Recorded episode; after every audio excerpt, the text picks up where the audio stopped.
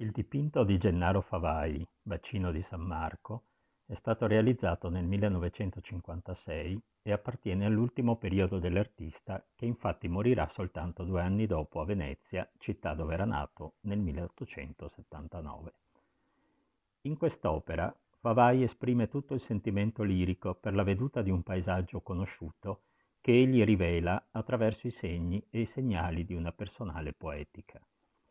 L'immagine di Venezia, tuttora soggetta a una lettura retorica e a derive stereotipe, nella visione di Favai mantiene invece le distanze dalle nitidezze vedutiste e raccoglie piuttosto le suggestioni del simbolismo.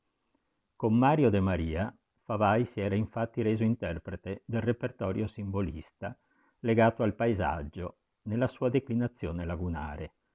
Notturni al chiaro di luna, barche alla deriva e gondole solitarie, giardini abbandonati e preziosissime architetture.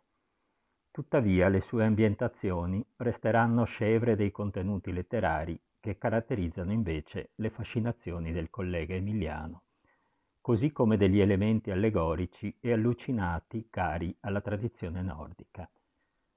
Le Venezie di Favai, prive di figure umane, restano sempre ai bordi di una disapparizione, tanto nell'oscurità quanto nella diafania. Nei suoi famosi notturni, l'acqua dei canali scava un labirinto di strade sotterranee, l'ombra corrode le pietre che l'artista poi ricongiunge alla materia melanconica e perturbante della sua pittura.